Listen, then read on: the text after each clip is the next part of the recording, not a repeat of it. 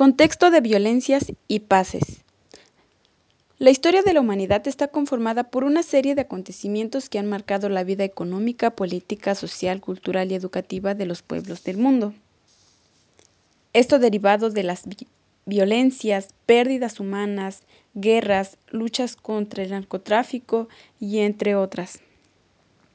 Lamentablemente, México presenta varias realidades en pleno siglo XXI entre los cuales pueden ser población en desnutrición, inseguridad, violencia, corrupción, exclusión, injusticia, abuso de autoridad, violación a mujeres, pederastía, drogadicción, asaltos, robo, tráfico, pobreza, destrucción del medio ambiente, enriquecimiento de unos pueblos desolados. Esto causado por las violencias estructurales que existen en el ámbito político, social y económicas.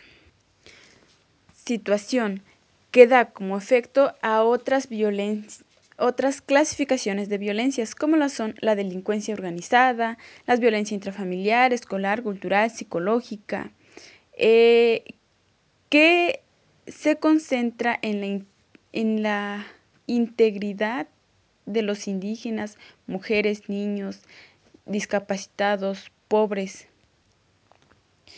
A lo largo de los años han habido movimientos locales, estatales y nacionales que han luchado contra la violencia para construir en México la paz, justicia y dignidad en base a la tolerancia, respeto, convivencia, el reconocimiento y en búsqueda de la diversidad cultural exigiendo el cumplimiento de los derechos.